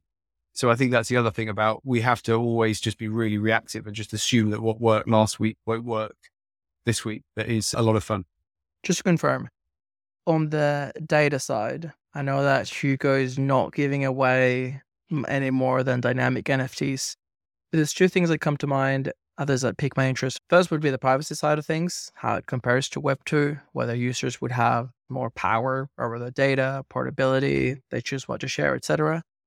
But the second one is around the idea of having that data commons or that shared layer, namely all the data that PlayEmber captures is not within a closed wall or a closed garden, but anyone else in the ecosystem can actually leverage that and find that synergy. And to me, that's super important because I would have thought that'd be the default in Web3.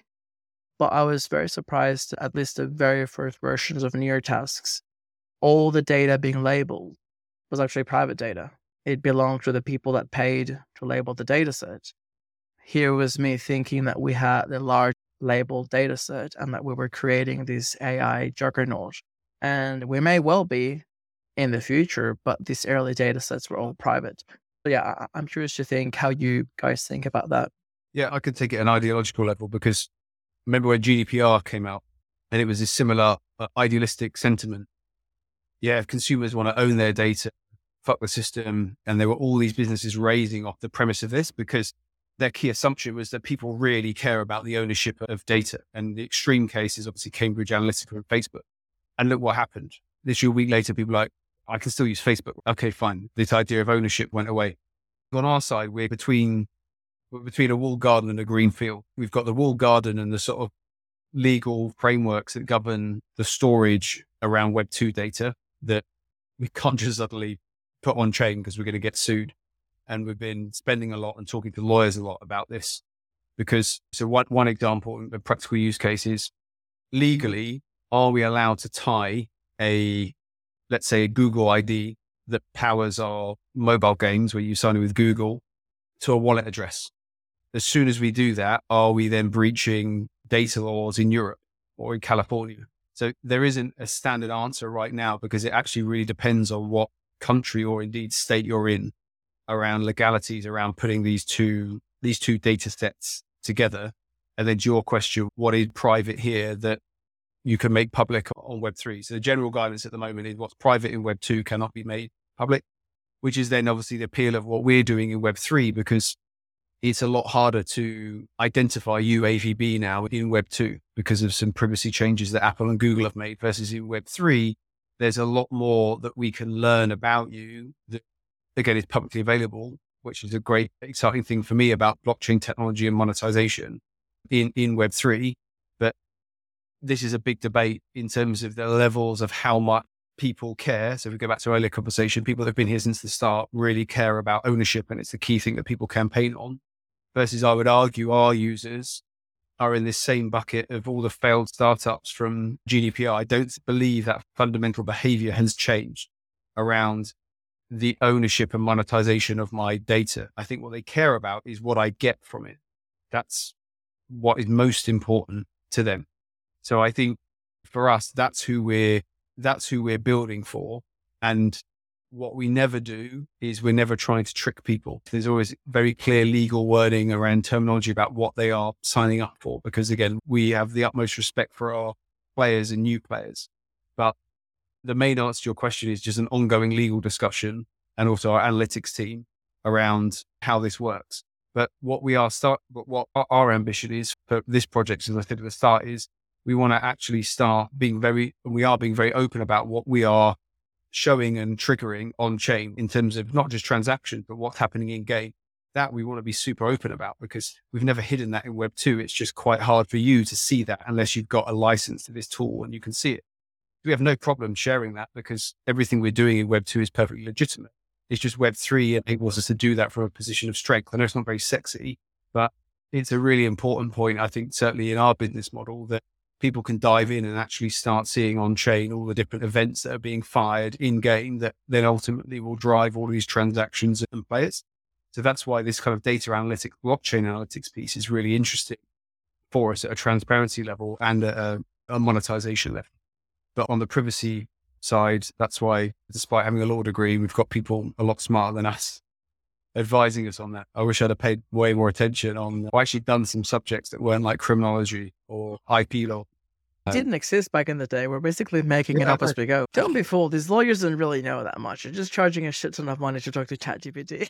That is true. Is our lawyer even human, or it's just Yeah. ChatGPT? I think one thing as well that Web3 allows us to do is like a bit more of a sliding scale of your privacy or your ownership or what you want to be yours. Web2 is very custodial. You're, you don't really have any say.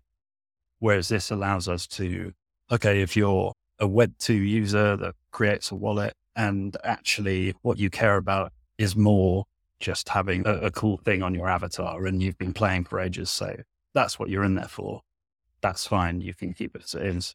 But also having that sliding scale of, okay, I can actually make this non custodial, own this, sell it on a marketplace and own everything. So I think that's a really cool thing with Web3. That makes a lot of sense. Okay, I've got a couple of questions. Some of them were community crowdsourced and some I blended together. Are you ready? The first one is around Bitcoin cards. Can you tell us a little bit more about Bitcoin cards? How does it work and how does it integrate with crypto? Uh, Or I guess try to give some examples of that A, gamification, which I always find super fascinating, but also how you've been able to implement that gamification in the crypto context and whether Web3 gives you an edge. Bitcoin Yeah. cards, what can you tell me about it? Yeah, it's a, that's a cool one. So it's based off our number one card game, with Hypercards. So that was fully Web2 Hypercards. And we've been fascinated with Bitcoin or the Lightning Network quite a bit, especially in kind of Africa and the Philippines, where I know you can pay your rent with Bitcoin. And so, yeah, we're super excited about that. And what we wanted to test there, it's like a big experiment, really. Taking our Hypercards game, which is profitable, and then adding in this reward layer. So, are people going to play longer if we give them Satoshis? And that kind of loophole, okay, are they going to play for a lot longer because they're still earning? And are they going to feel a bit more like a bit of a community? And we've started a, a small Discord for it. The initial stats are that people are spending a lot of time in game and playing for a lot longer because they are being rewarded for it. Now, I think that's actually something we, we haven't really gone into, but at how it's a, like a high level, that's very Web3 in that we feel like currently in the Web2 model, people aren't being rewarded for their time. But with the kind of the Ember SDK with Bitcoin cards, we're actually giving back a bit to the user. And what it looks like the stats are showing is that people are really happy with that.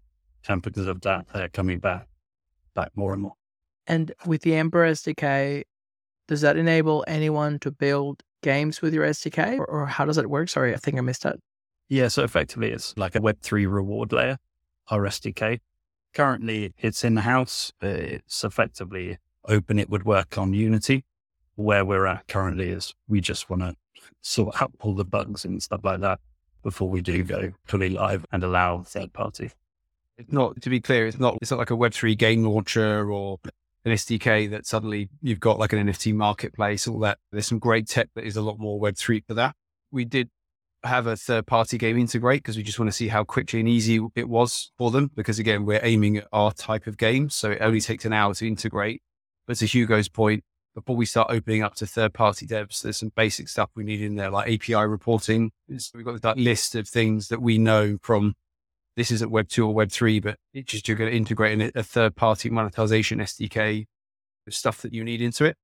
And also, as we've gone from where we started and raised versus where we are now, we've realized that actually we can do things a lot bigger and better. So, this partnership that we'll announce in Q4, we want to bake some of that sort of like more Web 3, some of their more Web 3 elements actually into our SDK. So, that's why it's better to fail on our own games first versus you as like a a game studio, this is your game, your livelihood. We would hate to put something into your game that's not full tested.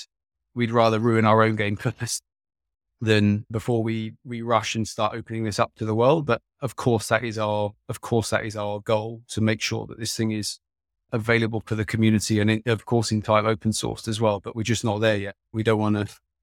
We, we just don't want to make something available that's not ready. Makes sense. To confirm, Bitcoin cards, Web2 game, Ember SDK, enables to bring that Web3 layer on top. I'm really curious. Do you foresee a time when more and more of the game would be fully on chain? And I think that's why Bitcoin cards got my attention because I'm thinking maybe one of the subcategories around cards, collectibles, like simpler logic. Is that something that do you think it's possible, or are there any pros and cons for doing so? That was one thing we really talked about initially because, yeah, cards would obviously be great, great kind of NFT collectibles. At the time, I, I think we just voted on let's just get it out. Let's see how it goes. We can always add NFTs later. So I think that's something we'd love to look into. That's live on Google Play at the moment, and Google Play have actually been really good in that their rules are more black and white now that yes, you can have NFTs. So yeah, one thing that we perhaps wouldn't be able to do is launch this on iOS if we added NFTs. So just a kind of another thing for us to mull over. But yeah, I think we'd love to make it more on chain. I think for the users that are actually playing the game, uh, their big thing is about earning currency. So earning Satoshis. And they're really, we could see the stats there. They're playing for hours, watching lots of adverts and getting lots of sats. What we're not sure on, and we will do tests on whether actually is the collecting part more important to them, or are these guys more play to earn? Like we'll play anything, just give us a Satoshi, or are they? How would you test it? Just give them like a super shit game and yeah, pretty much. Yeah, we could do it that way, or we could add in NFTs, NFTs, and see if it performs any better. From our testing, it does seem to be anything really out the that shouts Web3 stats do seem to go down. Whereas if we say play for longer and get rewarded, okay, we're the game studio that actually gives back and you can maybe get an NFT in time or get a $5 Amazon gift card. They're the kind of things that, oh, yeah, I like this. Uh, I think that that's then where it gets a bit more Web3 as we see people moving more into this crypto curious bucket that's where we want to develop our ecosystem and make sure we've got more like Web3 products and services that they can start identifying with versus, yeah, the entry point is unashamedly at the moment very Web2 because that's what kind of gets them over the line to start with. With the sort of drop of our NFTs, that's going to be one of these first signals that starts telling us that, okay, they're playing Bitcoin card to a certain level and we can see them off ramping Satoshi. That's one identifier. Okay, they're really understanding this NFT system that we designed. Okay, that's another signal. So then the system will start offering them again like more Web three products and services to to keep pushing them down that path. Versus if someone at the moment isn't really engaging with the Satoshi based games, we'll have to assume for now that it might be that's just not their thing. They don't understand it. They don't attach value to it, and or they're not engaging with our NFTs.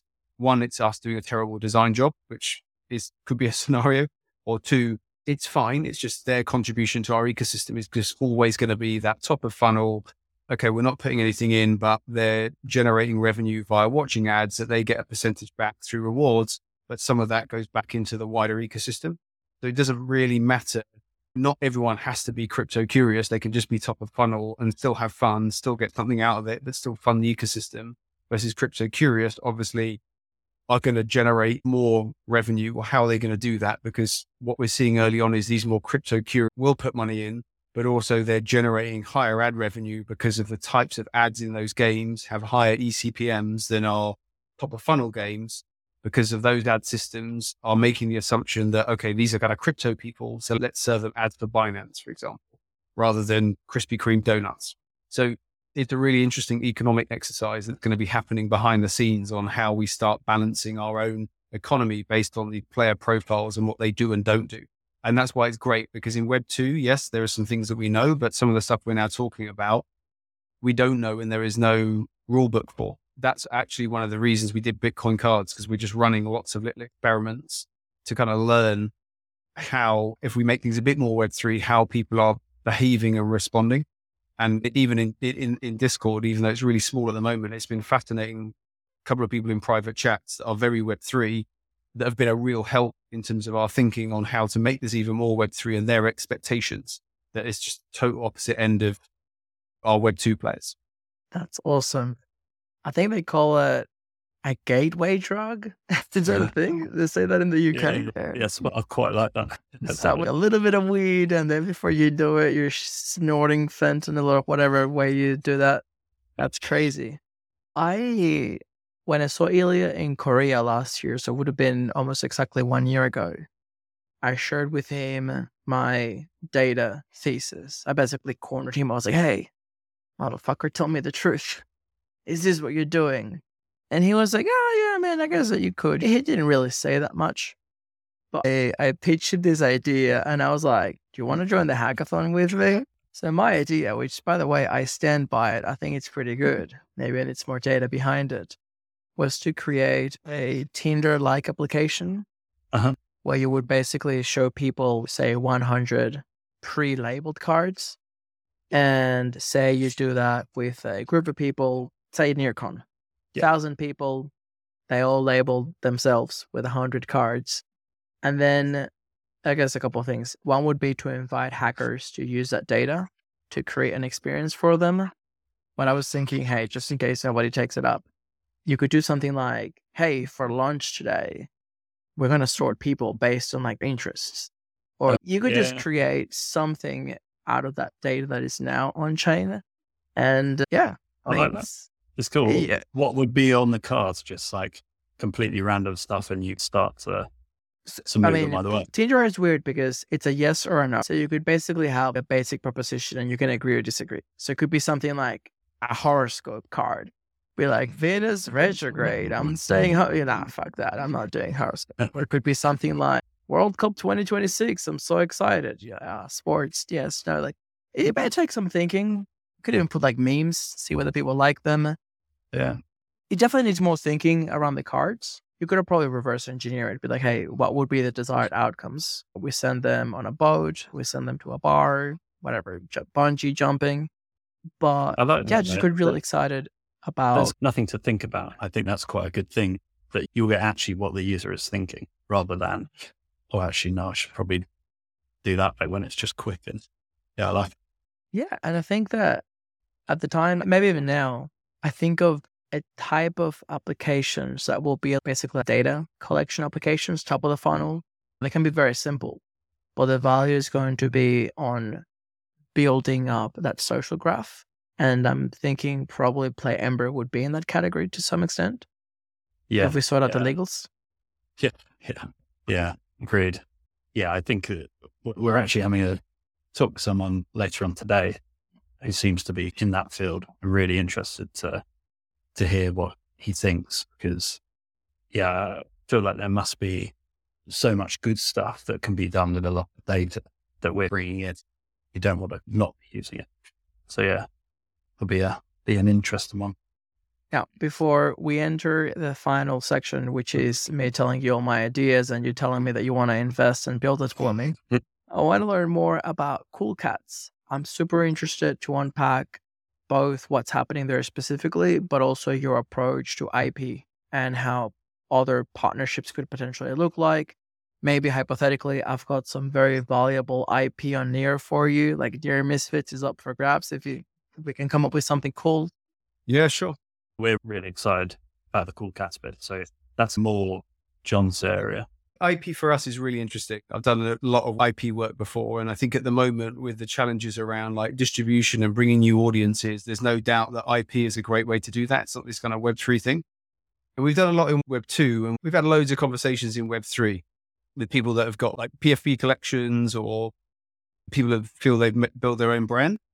And the way we approach it is really who is your target audience? Because I think if your target audience are like PFP like their game is PFP collecting. Do they even want to play a game? I would argue no. And there's, you can just jump on crypto Twitter and see this debate every day, like Yuga Labs as an example. Do the sort of Yuga Labs holders even want to play a game versus actually a really short dopamine hit that enables them to win something? So we've had loads of conversations and our approach has been, okay, if you want to extend your IP to a Web2 audience through a mobile game, that's where we can potentially really help you. But as we've covered on this podcast, there's a risk management exercise for us and also you in this because the Web2 audience aren't going to know what this thing is that you've got without all the context of being in your Discord, having an NFT, of being part of the community. So what we do is we do some marketability testing of your character in a game very quietly to see if the Web2 audience know what that is. So really that's where that's where the Cool Cats opportunity came from through just a partner studio that are building the game. And we managed to work with them to basically be the publisher for that game when it's launched kind of Q2, Q3 next year. But I think Cool Cats are a great example of this Web2 audience in terms of you think Hello Kitty, the second biggest IP of all time, most people know what a cat is. It's not like I have to explain what a cat is. It's the same concept with a cool cat. You see a cool cat and, okay, I don't know it's a cool cat, but I know it's a cat. Okay, great. It's really going to come down to what that cat is doing in a match three game and that game being really cool. That's the focus is building like amazing games that people want to play and that IP is just the kicker. So if you think about the Recur news that happened, and I'm sure you've seen what happened to Recur, and the reason I'm talking about that is okay, we can figure out why you're not happy about that. But again, I think that's an, I don't know the ins and out, outs of it, but there is 50 million two years ago. So they've been burning 2 million a month, but there's loads of great IP on there. And from the conversations we've been having is I think for these web two IP holders, I think that's what I took away from Recur is it's not that web two hold IP holders don't want to be in web three. It's just you still need that thing that distributes and makes your IP really fun to people engage with. And perhaps what Recur were doing in purely NFT sales without a thing to attach it to and give it value is maybe one of the reasons why they made that announcement. I don't know. But that's really the direction we're going in, which is fusing together amazing content and giving an IP real stickiness that then gives you momentum to fuel a digital collectible series versus yeah, just doing a game purely for Web3 holders that bar just playing to get a, a, really rare NFT or win some near or something like that. They don't really see the use case. So yeah, we are actively looking for more partnerships in that space, both Web2 IPs, brand, entertainment. And we'll continue to talk to Web3 PFP collections where we believe there is a good fit in their art style with this sort of mass Web2 audience that we've got a really good idea for a game for just really briefly looking at the Recur website, Twitter, both, and they're based in Miami. So I think we know what went wrong. yeah, it's a real shame because they, they partnered with Near. So three, four months ago, there was a big integration with Near and Few and Far, and a lot of their great IP was on Few and Far. Yeah, if anyone at the foundation is looking for a new home for all of that amazing IP, we'd uh, we'd love to talk to you. We do have some downloads from Switzerland, but I'll send some DMs as well. We yeah, that'd be great. We'll make sure we don't have any orphan IP. Hugo, I think that you wanted to to chime in as well. No, really just to say that we're really excited about that, and we really feel like that's in our wheelhouse back to our day job, if you will, just making great games, casual games, where we can add these IPs into, really bring more eyes into Web3 because I think that's what we boil down to at the core, bringing people in. I really admire the data driven approach. It's hard to argue against it, which makes me feel uncomfortable almost. I can identify three possible scenarios. We've got using PFPs for building games for the existing Web3 audience. You've got using the PFPs for a Web2 audience. So from Web 2 to Web 3, which is what are you're doing with Cool Cats now. And then you've got using a Web 2 IP for a Web 3 game. I'm wondering how much of the Cool Cats decision now is you guys just playing to your strengths and why reinvent the wheel, as you say. Risk management, sure, you could make it work, but this is what we know what to do and what we do well. Or whether there may be other forces at play that means that at least for the foreseeable future, things are more likely to go in a specific direction. Those kind of decisions aren't really down to us, right? It's the IP holder or the brand in terms of what their goals are. So if you look at Pudgy Penguins as the extreme example, they're hacking Web2 growth by obviously like toys at the moment. It's, it's like Build a Bear in Web2. You buy the toy, you scan it, you automatically create a wallet, you go on chain, you create traits, there's games. I know two or three other collections are looking at that. And that's a very well established Web2 business model. If you Google Build a Bear, for example, they've been doing that for years. I'm surprised they didn't make that leap into digital collectibles. But really, that's the IP holder's decision on which of those three buckets they want to sit in and why they want to do that. The reason you might stay in bucket one is because you've done an NFT collection. In your lore is this story about how you start fusing those assets together. Maybe you've done a second airdrop, a third airdrop, and ultimately you don't need a game in our sense. You need a Web3 gamification system that starts a mass burn of these traits and NFTs in the hope that it's going to start boosting floor price and return value to holders. I think there's always going to be that based on the number of like drops that NFT collections done. I think that's always going to exist. And that's really not where our core business is, but we can definitely help design. That's gamification. We're very good at designing games. I think the second bucket, again, where you've seen like Cool Cats make, they announced three games a decision. And obviously, they have Animoca as an investor who, on the one hand, are one of the leaders in Web3 and have got a huge portfolio of gaming. I think when they communicated that announcement, and before that, they they really want to start building their IP, their cats in different avenues, and they identify gaming as a very strong channel, extend their IP to this Web2 audience. But I think you're going to see, I've seen murmurs in other Discord. For me, I think that's where gaming is smart. I think you need much more stickier, longer content for audience to engage with. If you look at these big Web2 brands, they're on YouTube, on Netflix, streaming channels, as well as the sort of merchandise that all goes with the sort of main driver. And the reason people are always engaging is digital content in some form. And I can't remember what the third one was, AVB. It was. And it doesn't matter. Web2. But yeah, Web2 I, I think, Web3. But I think not everyone can make that leap. I think some brands right now are, and they're, they're, I think doing what Luca has done is incredible. And I think to copy that would be a mistake because again, he, if you look at Luca's background, you know, he's got a track record for doing what he's doing. And I don't think everyone is going to be pudgy. And I think that's a mistake if you try and be pudgy. So I think it's just as you're asking us about PlayEmber, it's like what's important for your, for your business, your holders, your collection, what do they want? And finding that, that middle ground. And if it's a if it's an amazing mobile game with a digital collectible layer, then you know that's definitely something that we're experimenting in and can help. Hugo, well Uh, covered. no, I wouldn't. I wouldn't add much to that. That was pretty comprehensive. I never thought about it before this podcast, but I think the Web3 PFP staying within Web3, it's a very incestuous world.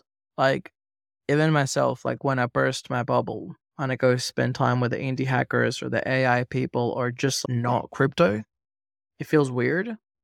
So I do wonder how much potential we may be leaving on the table just because we're not really thinking outside the bubble, outside the box. I also think that there's probably an element there around it's easier to do the IP on Web2 because we don't have any constraints around the technology. It'd be hard to create a really good Web3 product with an existing Web2 IP. Because as you said, like you've got something really solid going into really shaky ground that may not work. So I, I do wonder whether that distribution may change in the future as Web3 matures. Now, there is one that both Jon and Illia tweeted recently. This game entered my radar this morning, and I thought there would be no one better to ask than both of you. What can you tell me about Crystals of Naramunz? I, I think so. Again, Aki's a great example of what I love about Web3, just founders just supporting each other. He's been incredibly helpful, really on everything. And I love the way that he thinks and he's mm. building his company. I'm surprised he's under the radar because I'm looking at some of these big Web3 games and what he's built and how he thinks about distribution and the team he's got. And I, I can't believe that it, he's not on the radar of like Spike or Bryson or some of these big Web3 creators. Because for me, he's, if we think about a game on near, he's the one that I think that not only near, but as a, okay, like a game potentially with a token that actually can sustain itself, a proper game. Yeah, there's not a lot of them. And I would love to see him spotlighted way more within within near. Maybe just partly because he's been building very quietly and there's not enough gameplay to do the classic sort of Web3 hype machine. But I'm lucky enough to know some of the stuff he's got planning, some of the partnerships he's got, some of the investors that he's got.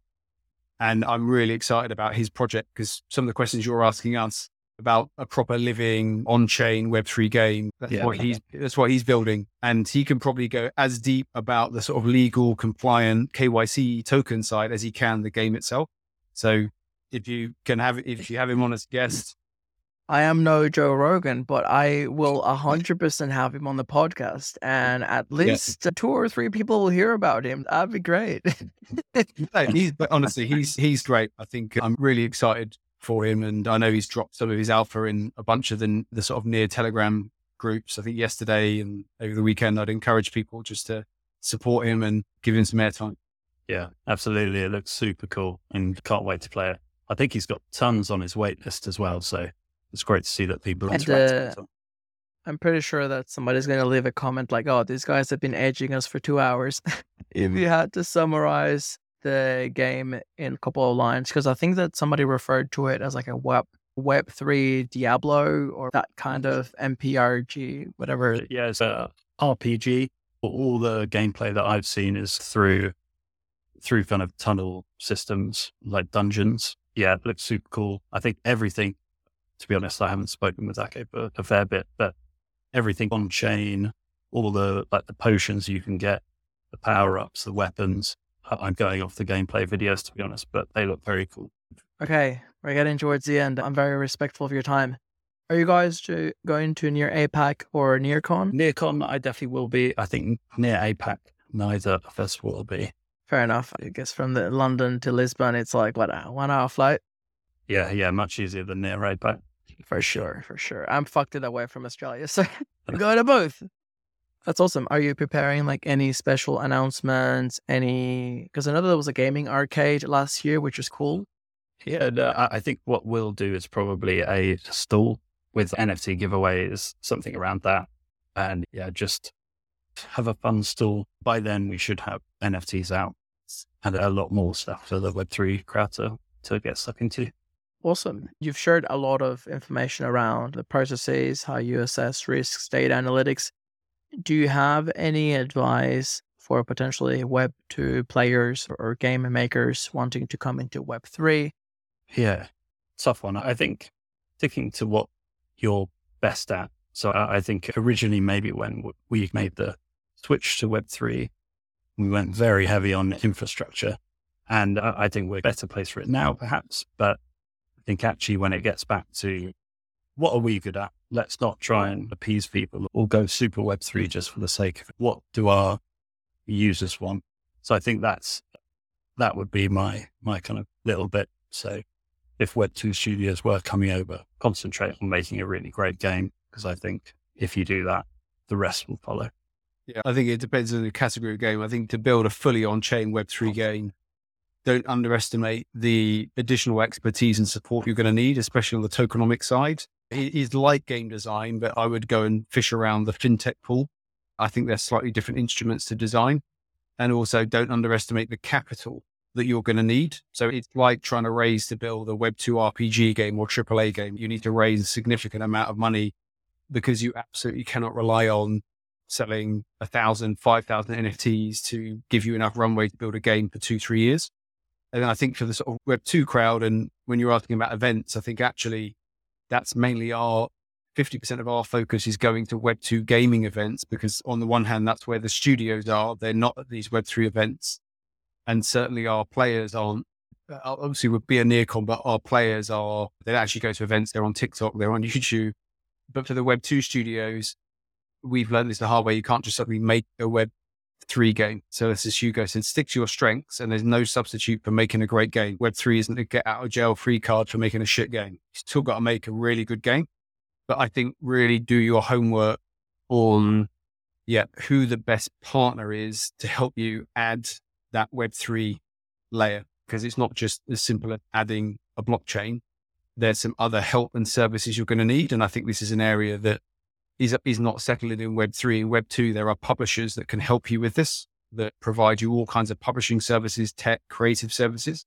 In Web 3, I think that's one of the hard things for a lot of our network. They don't know where to go because they also need some publishing services to help in terms of distribution, technical support to integrate the game, discussion around token, NFTs, both, one, other.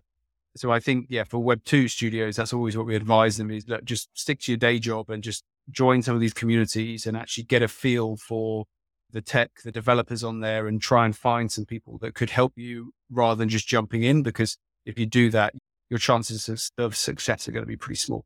It's actually great advice. The biggest challenge we have in Web3 is to get rid of that notion that it's easy money. You stick a few labels in hashtag uh, crypto boss lady, whatever, and it's all Lambo money.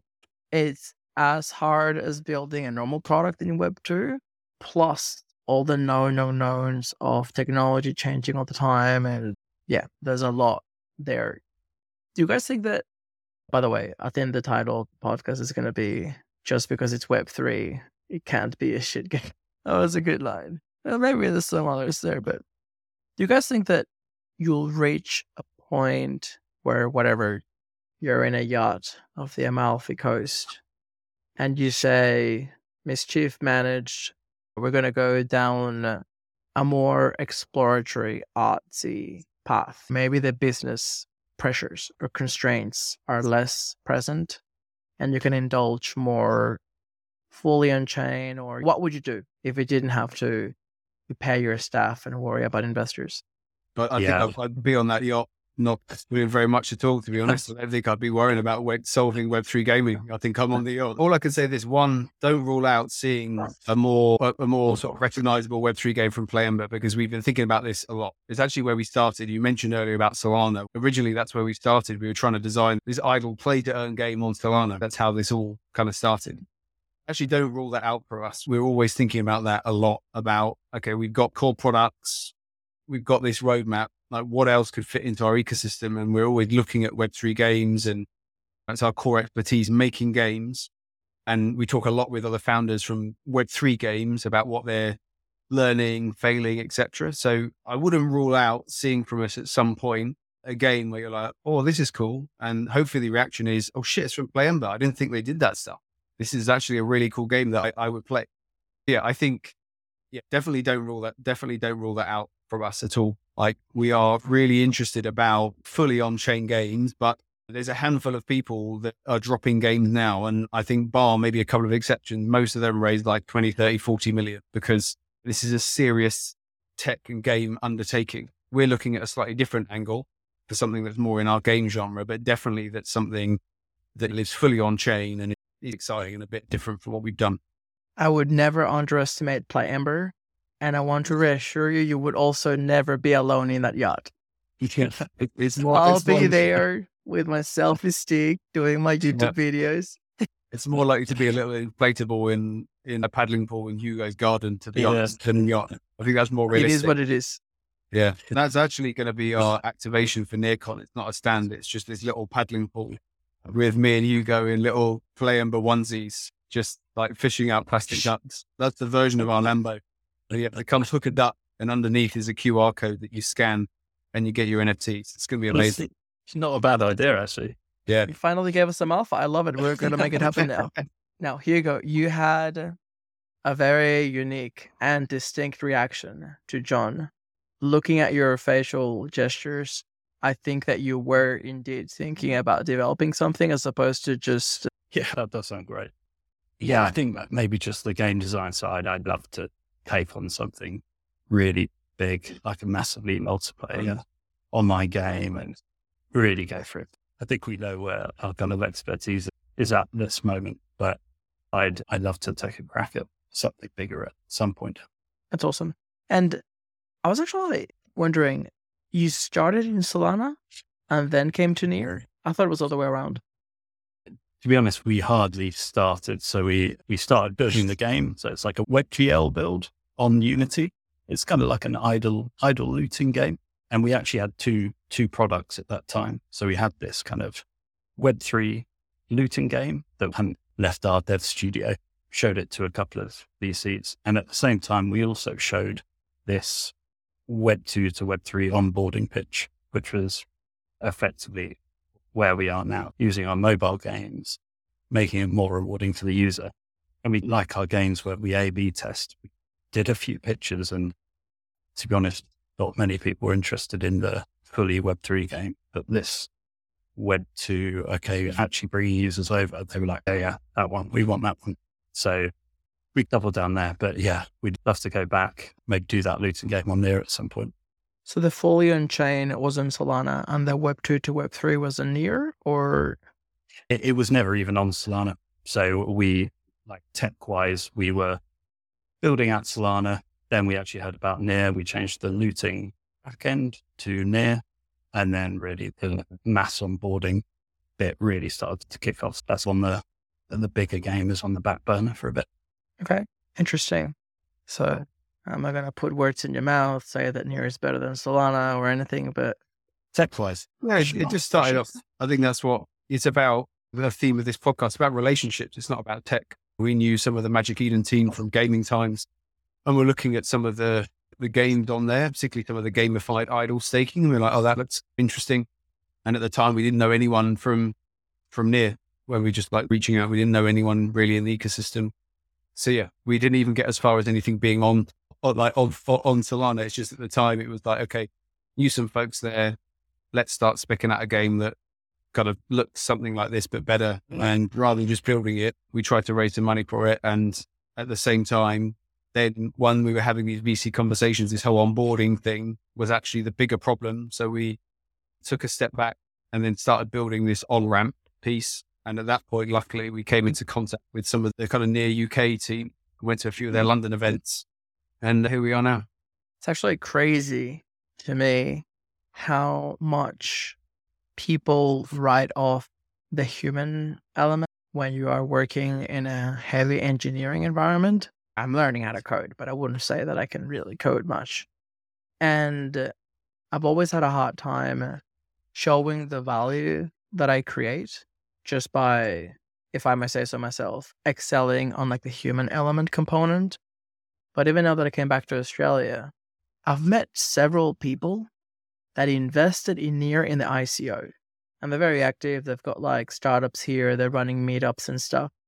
And just because I've never really met anyone on Near in Australia, they've dropped off. So it's actually really exciting for them to meet someone that is very active and looking at getting things going. It's like a worst possible analogy. It's like a sleeper cell. You're like activating all these like dormant units in the ecosystem.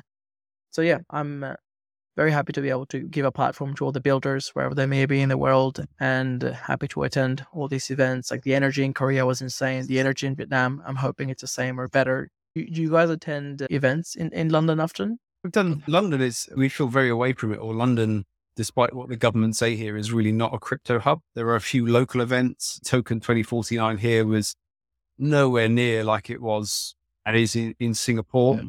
The Zebu team do a good job. There's quite a big event happening in October that we'll be yeah. speaking at and part of. So excited for that. But yeah, generally, obviously, all the events in Paris are a lot bigger. But yeah, I think all the big events are in Asia or, or the US. So we definitely feel out of it in the UK we feel out of it in the UK, Australia. it's like a mini version. It is what it is. We've got great hash brown and fish and chips. And now, friends, I know that we are over two hours and I'm really mindful of your time. You've got a real business to run. Is there anything else you'd like to add? Plug, shill? This is the time. Are you on FriendTech? No, definitely not on FriendTech.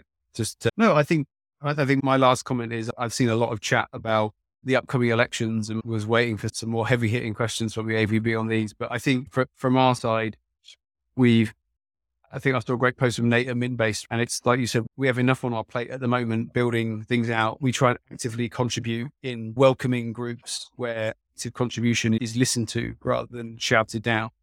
Where we would like to contribute is what we said in terms of actually building out even before you get to distribution of funds and ownership and decisions around that, we would love to contribute more heavily in our area of expertise, which is specifically within mobile games, how we could map out this sort of ecosystem, because it shouldn't be a play in the ecosystem, it's a near ecosystem about how we can support better in that area with the foundation, anyone else within there about building that out. Because I think, being honest at the moment, I think that is where we don't see enough thought. We see great projects being signed, a lot of thought and definitions of governance, we see this massive hole for like systems building. And that next layer down, I think is called the Transparency Commission, where a lot of the wording is around, again, funding, transparency around these processes. People that have got, I don't think there's any shortage within there, people that have got like huge technical expertise on Web3 and blockchain, but that needs to be coupled with deep vertical expertise in areas that we want to deploy in. So I think that's where, again, somewhere we would be very happy to contribute in terms of we're not going to claim to be as knowledgeable as some of the builders in there on the blockchain side. Mm. However, when it comes to mobile gaming and it, and your competition there is VCs, like there is so as we've covered here, so many different areas within like mobile gaming.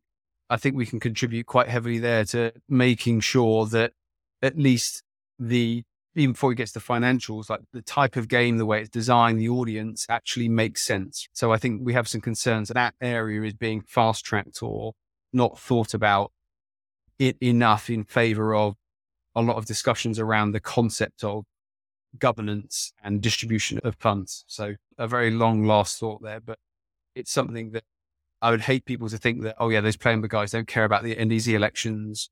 We, we absolutely do but it's this area that we actually care about the most and can't find an environment to talk about that because most of the environments are very much around funds, use of funds, who controls those funds.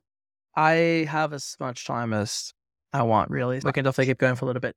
The reason why, first off, I did try to probe you. I was hinting at some of the clashes with the gaming DAO people, but I it didn't come up earlier in the conversation.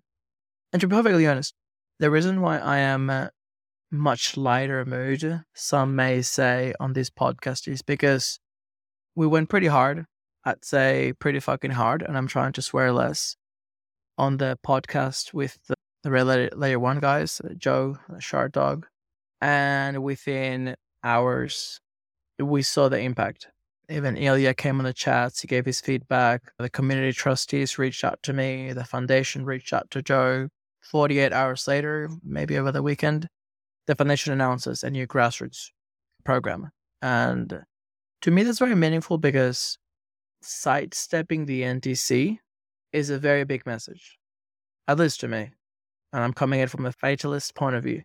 To me, it says even if the NDC fails, we're here to give money. That shouldn't be a blocker. If you disagree with it politically or if it's done very poorly, it should be the reason to leave the ecosystem. Like, we're still building that to me was reassuring. And by the way, hats off to whoever wrote that announcement from the foundation, because mm. you know what they did?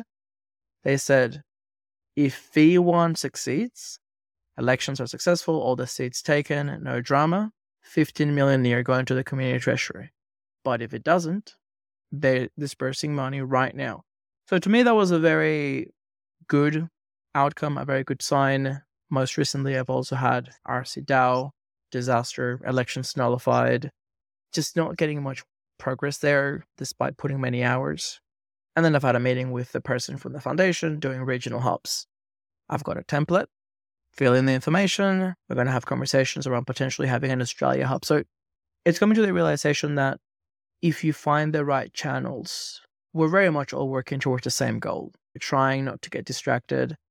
And yeah, being mindful that if we do have the opportunity to speak with someone such as yourselves, we're probably creating much more value by just showcasing what you do and ideally inspiring others than by repeating the things that, by the way, everyone is thinking. I don't know who is delusional or how much you're getting paid. What you and I think, everyone thinks, mm. which is why the community reaction was so strong the last few days. What I do think that has come through this podcast, at least to me, I would vote for you guys. House of hmm. Merit, advisors, Transparency Commission, take a peek. It doesn't really matter to me. Mostly around that operational excellence, how to balance the budget. You understand analytics, setting KPIs for the ecosystem. It's a very professional way of thinking. I've always been concerned that when the money comes from a community treasury that seems to have unlimited money, people just stop thinking about these things that should be there. That's the role of the NDC. Doesn't matter if you're saying GM and sending memes of cats shitting rainbows or whatever. Someone has to be thinking about how much money is in the treasury. Are we hitting our KPIs? Are we attracting and retaining best talent? I think that you've made a very strong case, albeit indirectly.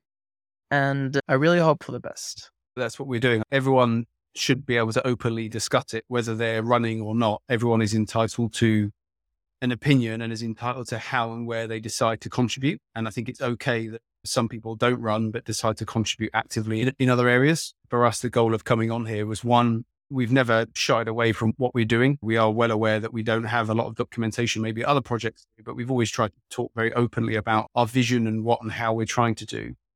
But it's also just being respectful of the fact that we are a pre seed company and the Web3 side. So we are a small team, 15 people max, and we are working flat out. And we've been honest here about that we're failing more than we're winning at the moment. When we have time, like Hugo and I, and we always push the team to try and contribute to the various sort of like community forums and and events and yeah, behind the scenes, try and give as much time as we can to people that reach out and look at their decks and advice on fundraising is probably one of the main ones that people reach out on. And we just want everyone to succeed. That's the only ask is that I don't turn up in other people's groups and shit on you. At least have the decency to listen to this podcast and what we're doing. And then by all means come at us. That's the only thing that we ask is for people just to be respectful. And it makes me sad that some people feel for whatever reason they, they can't be respectful. I had no idea that people were disrespectful or that there was animosity beyond some much minor clash with gaming DAO that you mentioned that is sad. I am extremely grateful to have you guys in the ecosystem. You are the teams that make me feel like Near has a chance. Yeah, we appreciate that. But honestly, the amount of support we've had from behind the scenes, from people that maybe aren't the loudest in certain areas, but have been very helpful behind the scenes and are always there for us that we're really grateful for within within the near ecosystem. And again, I know they get a lot of black, but the foundation have been really supportive, like Conrad and his blockchain success team and Vic and Mark on the BD side, Robbie, just really helpful. Like if we ever need anything, they can ping and connect us with the right people. So there is a lot of very positive things that are happening behind the scenes, some structured, some very organic as well, that I think we just need to keep building on and make available to everyone. Because I think that's half the challenge is certainly in gaming, people ping us and it's like, where do we go? Who do we talk to?